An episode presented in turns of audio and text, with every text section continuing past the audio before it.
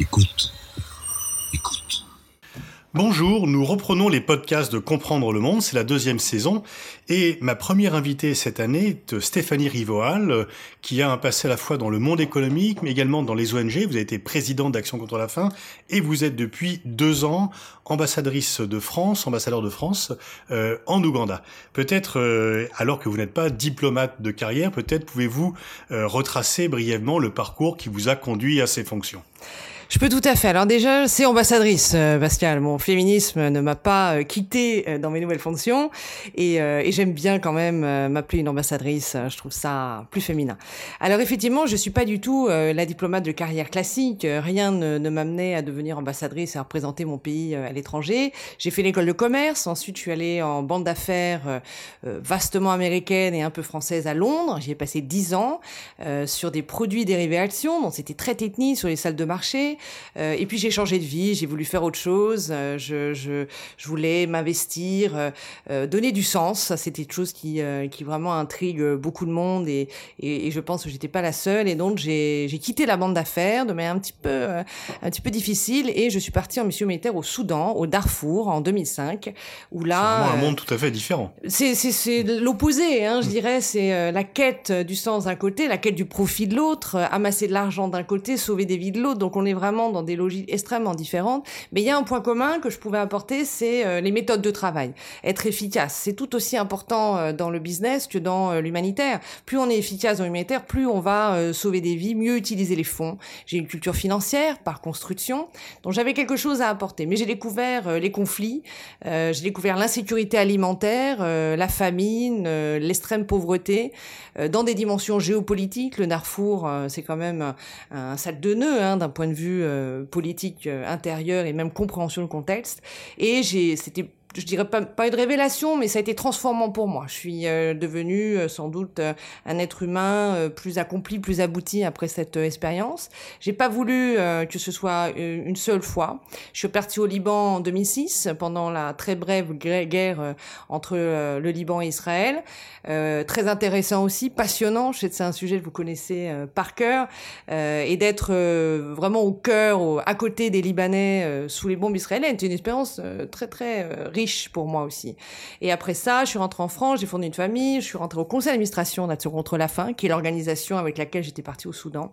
Et là, j'ai découvert euh, l'arrière du, décor, comment on fait de l'humanitaire, non pas sur le terrain, mais en France, avec de l'associatif français très engagé, un conseil d'administration qui ne lâchait rien et euh, chemin faisant, je suis trésorière, vice-présidente, j'ai été élue présidente dans, dans des conditions euh, ultra romanesques, hein, ça l'associatif français a, a, ce charme, hein. et puis euh, j'ai été présidente trois ans. là, je me suis frottée au monde politique, de le ministère, bien évidemment, le centre de crise. J'ai découvert l'ampleur de l'action humanitaire de la France dans le monde dont on peut être très fier. Je pense qu'on est à la hauteur des enjeux. On préfère plus, bien évidemment, mais on est là euh, sur toutes les crises. Et puis à la fin de cette expérience de trois ans, j'avais moi-même institué le fait que euh, trois ans, euh, c'était vraiment, euh, c'était bien. de neuf ans de conseil d'administration, trois ans de présidence, et je suis partie. et je me suis posé la question une nouvelle fois qu'est-ce que je vais faire de ma vie? Comment continuer à servir, non pas une cause, euh, mais cette fois-ci peut-être euh, mon pays. C'est toujours euh, une mise au service, c'est vrai, c'est la même logique, mais là on passe sur sur quelque chose de plus politique. Et donc le ministère a fait une expérience. Je pense que je suis le fruit d'une expérience de, de, de mettre quelqu'un comme moi, ambassadrice de France en Ouganda, sans aucune expérience dans le Et donc le, le ministère vous a fait chasser un peu, comme il y a des chasseurs de tête, et le ministère voulait s'ouvrir à des non-diplomates professionnels, et, et, donc vous avez été, euh, on est venu vous voir, vous solliciter pour vous demander si ça vous intéressait de devenir ambassadrice. En fait, je suis allée frapper à la porte. Euh, donc en fait, on n'est absolument pas venu me chercher. La culture du ministère, c'est tout de même euh, de rentrer par la par le concours, de d'être un diplomate de carrière. C'est très inhabituel. Je pense a des, des gens comme moi, il y en a eu quelques-uns, on les compte sur les doigts d'une main, et, ils m'ont remercié. Ils m'ont dit merci d'être venu venu vous proposer. je pense de la vie de manière générale. Moi, je suis quelqu'un qui va chercher les choses. J'attends pas qu'elles viennent me, qu'elles viennent à moi. quel risque je prends Celui qu'on refuse? Et alors J'ai surtout une énorme opportunité qu'on l'accepte et ça, c'est bien plus intéressant. Il faut, je pense, aller de l'avant de ce point de vue-là. Donc, je me suis présentée en disant voilà, je sais que vous voulez féminiser, je sais que il n'y a pas forcément assez de femmes aujourd'hui au Quai d'Orsay. Il y a cette volonté. C'était Laurent Fabius à l'époque.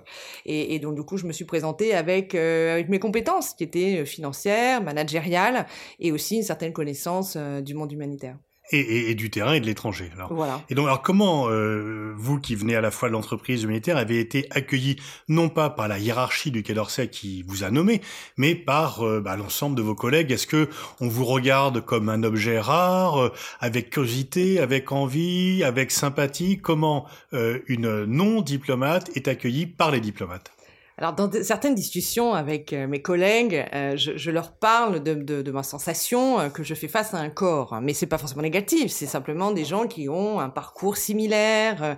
Et il y a les énarques, bien sûr, il y a ceux qui ont fait le cadre d'Orient, les concours. Et moi, je suis, j'ai l'impression, j'ai la sensation d'être face à un corps constitué qui se connaît bien qui a des pratiques, une culture. Et eux me disent, mais non, pas du tout, on n'a pas du tout ces mentalités-là. Donc, bien sûr, c'est toujours pareil. Moi, j'ai un ressenti, eux se voient différemment. Euh, c'est difficile à dire. Est-ce qu'ils m'ont accueilli à bras ouverts? Je pense pas que ce soit la, manière de faire euh, d'un diplomate, qui est euh, tout de même assez voilà feutré, qui va pas être expansif. Hein, et mes collègues italiens, américains, russes, chinois sont pareils en Ouganda. Hein, donc un diplomate, en fait, c'est assez, partout dans le monde. Ça, ça m'a beaucoup étonné aussi. Ils sont tous aussi discrets et mesurés les uns que les autres. donc bon, oui, j'étais regardée comme une, peut-être pas une bête curieuse, ce serait un peu négatif, mais un, corps étranger. Qui, qui, qui, est là, euh, qui intrigue beaucoup. Et puis après, euh, je me suis dit que c'est pas, pas très grave, c'est pas facile, euh, mais j'avais déjà fait l'expérience. Quand on est banquier et qu'on va dans l'humanitaire, on n'est pas non plus euh, accueilli à bras ouverts comme étant mhm. légitime. Le problème de la légitimité est, est, est clé. et en fait, je me suis rendu compte que j'étais la seule personne à, et c'est dur à admettre, mais à, à, pouvoir me sentir légitime. Les autres peuvent me, me, me rendre légitime, me dire que je suis légitime, mais il faut que je me sente légitime. Et j'avais du mal à me sentir légitime, puisque ces gens-là euh, avaient fait voilà beaucoup de postes hein, dans beaucoup d'endroits, connaissaient le ministère euh, par cœur, la diplomatie euh, très finement, et pas moi. Et puis après, je me suis dit, je vais faire mon style, et mon style de, de diplomatie, ça va être de faire bien sûr le travail de politique, mais autrement, avec avec les atouts que j'avais, c'est-à-dire d'aller vers l'autre.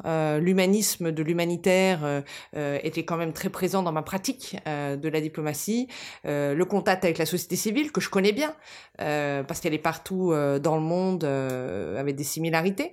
et puis le côté aussi rayonnement culturel, communication, parler, s'exprimer, être très approchable. Donc je l'ai fait à ma manière. D'accord. Est-ce qu'il est plus dur pour une banquière d'aller dans une ONG ou une présidente d'ONG d'aller dans une ambassade? Les deux ont été durs hein, pour moi à titre personnel, mais j'ai envie de dire ça regarde que moi. C'était à moi de m'adapter et, et, je pense pas que mes collègues ne m'aient pas euh, accueilli à leur manière. Mais dans l'humanitaire, c'est cash. Moi, on m'avait dit tout de suite. Euh, il y en a un, un, responsable de la sécurité, m'a dit de toutes les façons, pour moi, tu viendras toujours euh, euh du, du, mal, hein, du côté très noir, puisque tu, tu, tu, as fait de la bande. Donc pour moi, de toutes les façons, quoi que tu fasses, tu seras toujours euh, suspecte. Ça, c'est l'humanitaire. Il n'y a pas de rachat. Voilà. Mais en même temps, on discutait très bien à la, à la, machine à café pendant des heures de tout. Donc, euh, mais de toute façon, pour moi, tu seras toujours teinté, tu seras toujours suspecte. Jamais, bien sûr, un diplomate de me dire une chose pareille. Euh, je sais pas s'il le pense. Je pense même pas qu'il le pense. J'espère qu'il le pense pas. Mais je me suis dit, euh, non, il le pense pas. Mais oh, oh, petite, petite pas de pointe, mais euh, je sens bien que euh, eux, ils ont une connaissance fine, qu'ils expriment, et, et, moi, du coup, je peux, je peux pas le faire. Alors, le, les diplomates se plaignent souvent euh, du fait qu'ils ont une image euh, compassée, que euh, euh, on les réduit à une sorte de caricature de gens qui passent leur temps en réception et à boire du thé ou du champagne. C'est un peu le, la caricature de l'ambassadeur Ferrero. Qu'est-ce que vous pensez de cette image dont Alors déjà, on va laisser le thé aux Anglais, hein, donc eux peuvent boire du thé, bien, bien leur fait. Nous, effectivement, c'est plutôt le champagne. Mais c'est pas champagne pour champagne, c'est champagne parce que c'est le rayonnement de la France, c'est la fierté euh, de ce qu'on peut produire. Alors c'est le champagne, c'est le luxe, c'est l'art de la table, c'est la gastronomie, c'est aussi la, culture, la littérature, euh, euh, ce qu'on peut faire dans, dans tous les arts plastiques, notre histoire. Et en fait, moi, j'ai, je, je, je, me suis investi une mission, c'est faire aimer la France, faire en sorte que les Ougandais, et c'est pas forcément une évidence au départ, pensent France, rêvent France. Donc c'est pas superficiel. Oui, c'est un pays anglophone dans lequel la France n'est pas très présente. Donc c'est c'est un vrai défi. D'ailleurs, on vous nomme en Ouganda. Comment vous faites? Alors vous commencez à vous documenter. Comment entre le moment où vous avez appris votre destination et le moment où vous y avez atterri, euh, qu'avez-vous fait? Alors moi, je suis une, j'étais une petite fille studieuse, je suis restée une, femme travailleuse, donc je me renseigne, je parle à beaucoup de monde et j'essaie d'aller au-delà euh, de l'image de l'Ouganda, euh, d'Amin Dada ou euh, un peu plus celle-ci des gorilles de la montagne. Il y a toute une histoire, elle est, elle est passionnante, elle est intéressante, elle est régionale. C'est la région des Grands Lacs, les voisins, c'est la République démocratique du Congo, c'est le Soudan du Sud, c'est bien sûr aussi le Rwanda, la Tanzanie, le Kenya. Le Kenya, on pense à Out of Africa. Enfin, il y a tout un imaginaire autour de cette zone euh, dont je me suis intéressée en, lisant un certain nombre de choses, en m'intéressant aussi bien sûr au régime, à ce qui est en train de se passer. Euh, après les années 70 et euh, Idi Amin ou Amin Dada comme on l'appelle en France, il y a eu il y a eu des changements avec le président actuel, au beauté puis depuis Museveni, et moi je me devais de connaître ça. Maintenant, ce qui m'a le plus surpris, je pense en arrivant, c'est à quel point la France était en fait connue et attendue, alors qu'on n'est pas en Afrique de l'Ouest fille francophone, ou bien sûr notre histoire euh, fait qu'on est euh, cousins de la même famille, mais en fait, euh, on est quand même connu. Et je dirais que la France est attendue partout. Et, parce qu'on est membre du Conseil de sécurité, parce qu'on a une armée visible, parce qu'on a un rayonnement qu'on sous-estime, il faut s'éloigner de la France pour l'aimer autant et se rendre compte à quel point les autres nous regardent d'une certaine manière qui, nous rend fiers. Les gens veulent aller en France, veulent travailler des ingénieurs français, sont vraiment euh, époustouflé euh, par l'armée française et, et sa, sa, sa, valeur. Et, et, tout ça vraiment m'a étonné. Je pensais pas euh, que je serais dans le. Donc vous battez en brèche, vous battez en brèche l'idée d'un déclin français, d'une France qui serait moins visible. C'est corporate votre défense ou Ah non, elle est, elle, elle, elle est peut-être en baisse, hein, notamment en, Afrique de l'Ouest où on voit que la jeunesse se tourne définitivement vers les États-Unis, vers l'Angleterre. Donc il faut rester vigilant. La la francophonie peut-être aussi est en train de perdre du terrain. Donc il faut être vigilant. Moi, ce que je dis, c'est qu'on a euh, des atouts euh, vraiment énormes, nombreux, les sportifs aussi, la Coupe du Monde. Mais j'étais une star euh, et, et, Dieu sait si je joue pas au football. Mais c'était pour moi, j'incarnais, j'étais l'équipe de France. Donc on a des atouts énormes. Il faut qu'on les utilise plus, mieux, de manière très intense, avec presser ce, ce, ce citron jusqu'au bout. donc ce déclin français, il est peut-être existant parce qu'il y a d'autres qui montent.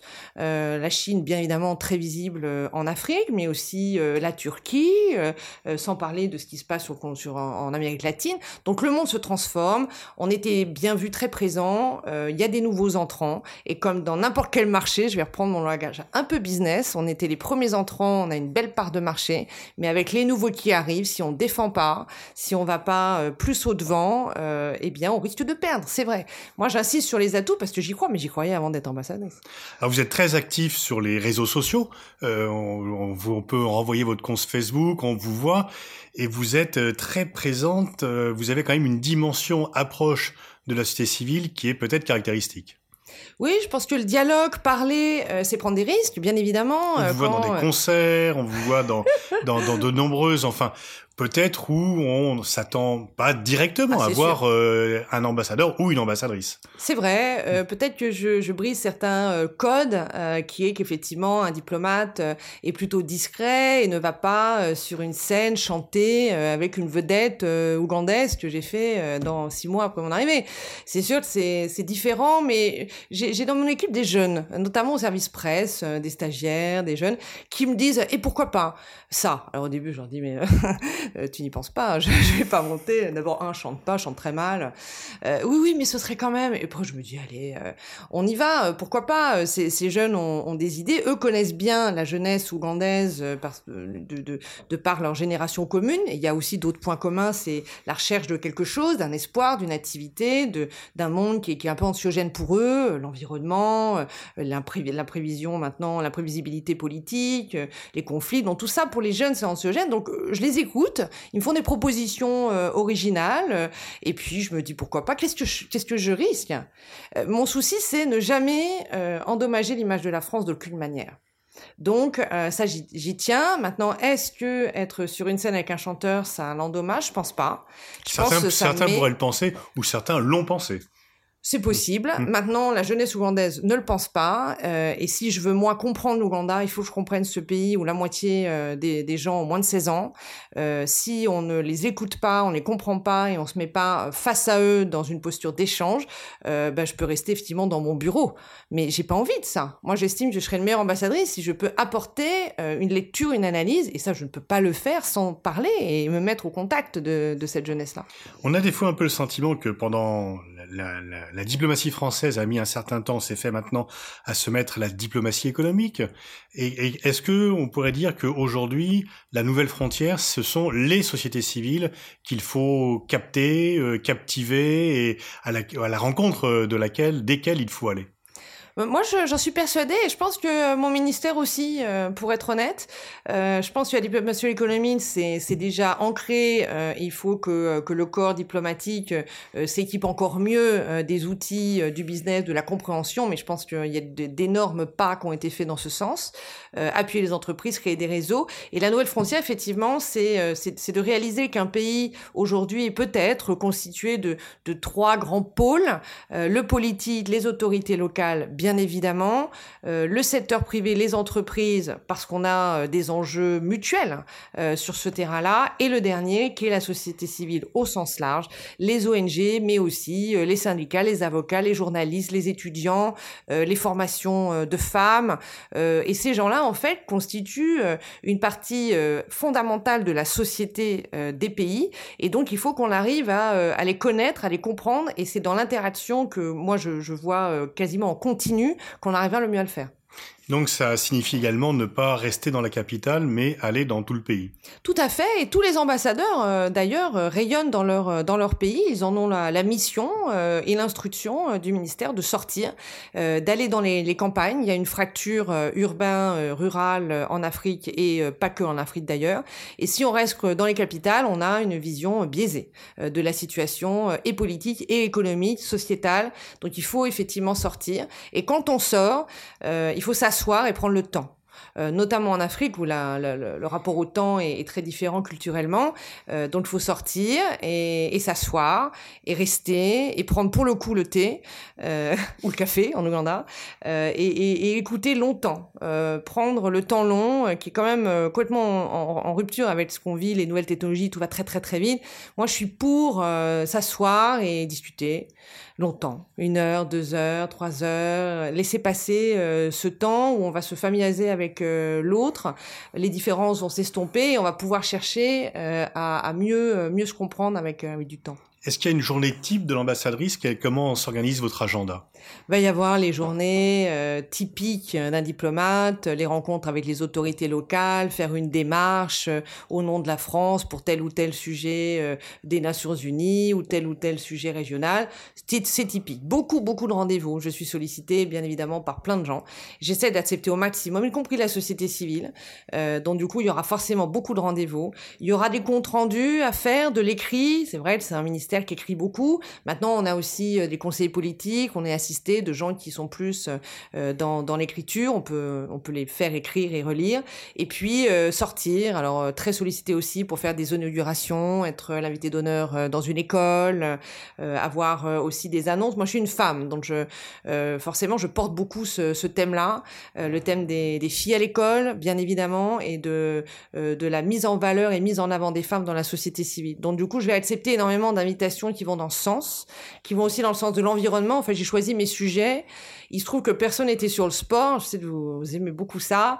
Et du coup, je me suis mis aussi sur le sport. Pourtant, euh, là non plus. Non, moi, je chante pas, je joue pas au football, mais je suis vraiment pas du tout une sportive.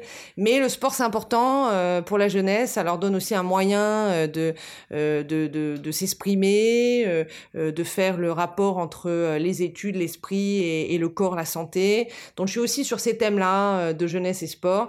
Donc, du coup, je choisis, voilà, ma journée, elle a 24 heures, puis j'ai ma famille, et puis je pas envie, voilà, d'être esclave complètement de, mon, de mon travail. Mais du coup, je choisis mes, mes, mes sujets et puis après, une fois que je les ai choisis, euh, euh, je fais de cela. Je peux pas me disperser à être sur euh, d'autres sujets. Il faut que je sois lisible, il faut que je sois compréhensible, il faut que les gens se disent, la France sait ça, ça, ça, ça. Euh, L'ambassadrice de France en Ouganda, Stéphanie Wall, c'est c'est les femmes, c'est l'environnement, c'est la, la, lutte contre la peine de mort. voilà, des marqueurs où après, je, il faut que j'y sois quand il y a quelque chose là-dessus, il faudra que j'y sois. Alors vous avez parlé d'une sorte de marché sur lequel la compétition est de plus en plus vive puisque de nouveaux acteurs arrivent. La France était donc un des premiers entrants, mais maintenant elle est concurrencée. Et par ailleurs, et là je pense que vous ne pouvez pas vous exprimer là-dessus, mais à titre personnel, on peut regretter la diminution constante des budgets euh, du Quai d'Orsay. Je pense que votre devoir de réserve vous empêche de vous exprimer là-dessus, mais comment faire avec des compétiteurs nouveaux de plus en plus nombreux et des moyens réduits? Alors il faut être créatif. Euh, euh, les gens parlent de, de l'effet de levier. Alors euh, c'est, le mot euh, euh, fourre-tout, mais en fait ça marche. Euh, les descriptions que je peux faire, moi je, je, j'ai beaucoup de liberté, comme beaucoup d'ambassadeurs. On est on est quand même autonome pour lancer des initiatives. Et en fait il y a de l'argent ailleurs. Alors effectivement on est très créatif. Les Français l'ont toujours été. Hein. On a des idées, on n'a pas de pétrole, on a des idées. Et donc du coup il faut le déplier, il faut il faut faire ça partout. donc par exemple je veux faire un événement, je trouve que cet événement peut avoir un rayonnement sur le grand public pour les marques euh, qui sont distribuées euh, en Ouganda. Eh bien, je vais pas m'arrêter aux sociétés françaises. Je vais aller voir les sociétés ougandaises euh, de n'importe quoi et je vais les solliciter pour financer un événement. et parce que je suis l'ambassadrice de France et parce que j'ai toute cette visibilité à côté, ils vont vouloir s'associer à la France, s'associer à moi dans un événement grand public qui va bénéficier à leur marque. Donc j'arrive avec une proposition vers toutes sortes de partenaires, les compagnies aériennes, euh, les gens qui font euh, n'importe quel bien de consommation. Donc en fait, vous n'allez pas demander, vous allez proposer. C'est ça qui fait la différence. C'est toute la différence parce que euh, je, je, je, moi je suis une ambassadrice et je représente la France, je vais pas quémander, enfin non, c'est pas ça la France tout de même. Et puis quel, quel, enfin, ce serait quand même très étrange hein, que qu'un pays comme la France aille demander de l'argent, surtout en Ouganda. donc faut rester quand même dans, dans la décence. En revanche, je fais des propositions, effectivement, sur des domaines variés. Donc quand j'ai fait concert, c'était largement financé, voire à 80, plus de 90% par des sociétés. Mais l'originalité, c'est que je suis allée voir les sociétés ougandaises. Et ça, on n'y pense pas forcément. On se dit, c'est les sociétés françaises qui ont de l'argent, et puis donc je vais aller les voir. Mais non, en fait, il y a plein d'autres partenaires. Ils sont, ils sont très heureux aussi d'être considérés au même euh, niveau qu'une entreprise française, comme étant un partenaire de l'ambassade. Et ça me permet de les connaître et connaître ce milieu du secteur privé ougandais, ça va passer vers par cette intimité euh, d'être allé les voir dans leur bureau, de leur dire voilà, euh, je fais ça, euh, vous êtes avec moi, ça vous intéresse, à combien, ça vous intéresse pas, pas de problème, on se revoit pour la prochaine initiative. Et c'est ainsi d'ailleurs que vous allez organiser, en collaboration avec Iris, un festival de géopolitique fin octobre. Tout à fait. Et là, euh, pour le coup, euh, on s'est, euh, on est allé, on a approché les Allemands, la fondation Konrad Adenauer, qui va avec nous et l'université de Makerere, UN Woman aussi, Bruxelles Airlines, qui va faciliter les billets d'avion, proposer ce, qui est fait par l'Iris à Nantes, les géopolitiques de Nantes. J'ai vraiment le plaisir et merci beaucoup de m'y avoir invité à, deux reprises. J'adore cet événement. Je trouve que c'est de l'intelligence à l'état pur. c'est, s'ouvrir sur le monde. C'est exactement ce qu'il faut faire dans le monde d'aujourd'hui qui se referme avec de moins en moins d'analyse et, de profondeur. Donc j'ai tellement aimé cet événement, je me suis dit euh, on va le faire en Ouganda parce que euh, en Afrique aussi, la jeunesse a besoin de comprendre le monde et de pas s'enfermer dans des clichés ou des malentendus. Euh, le diplomate, il est là pour faire parler les, nations entre elles, mais encore faut-il qu'on parle qu'on parle d'une base de données scientifiques, intellectuelles, qui soit qui soit réelle et, et, et bonne. Moi j'ai j'ai pas envie de passer mon temps à déminer des fake news tout le temps. Donc, proposer ce type de débat, c'est aussi faire monter la société civile. Et ça, j'y reviens. C'est quand cette société civile sera équipée avec justement ces, ces outils intellectuels d'analyse et compréhension qu'elle pourra de plus en plus être aussi la différence, c'est que votre passé de, de terrain d'ONG vous a fait, vous a montré qu'il y a des sociétés civiles dans ces pays, et notamment que bah, des contacts, euh, y compris sur les sujets géopolitiques, ne sont pas réservés au nord de la planète. Ah, absolument. Et d'ailleurs, j'ai eu euh, l'immense plaisir d'inviter deux agriculteurs de nord de l'Ouganda à venir parler d'agroécologie au Printemps solidaire en présence euh, de Bill et Melinda Gates, mais aussi Nicolas Hulot et Pascal Canfin euh, qui étaient là. Et ils ont quelque chose à apporter. Donc, les connaître, cette toute petite association qui fait la promotion de l'agroécologie pour les jeunes, pour leur donner une activité dans le nord de l'Ouganda. Franchement, on est dans le domaine du micro-micro. Mais de leur donner une plateforme, un micro pour exprimer ici, aux Occidentaux, comment eux vivent le changement climatique, comment eux vivent l'adaptation dans leur dans leur pratique et dire ce message qui est crucial pour moi, c'est que l'agroécologie, c'est la solution pour la santé publique et l'environnement. C'est pas il y en a pas d'autres, elle est pas mieux, c'est la seule, c'est la bonne et c'est vers ça qu'il faut aller. Et d'avoir ce témoignage de gens extrêmement loin a été, a été vraiment salué par le public et ça donne l'opportunité de, de, de nous faire penser à nous aussi les occidentaux que tous ces gens partout dans le monde ont énormément à nous apporter. Et c'est en les amenant ici euh, qu'on s'en rend compte. Merci Stéphanie Rivoal de, ce témoignage, de cette analyse, un, un parcours euh, un petit peu atypique, mais qui justement peut-être explique euh, le caractère atypique de votre démarche. Merci à vous. Merci.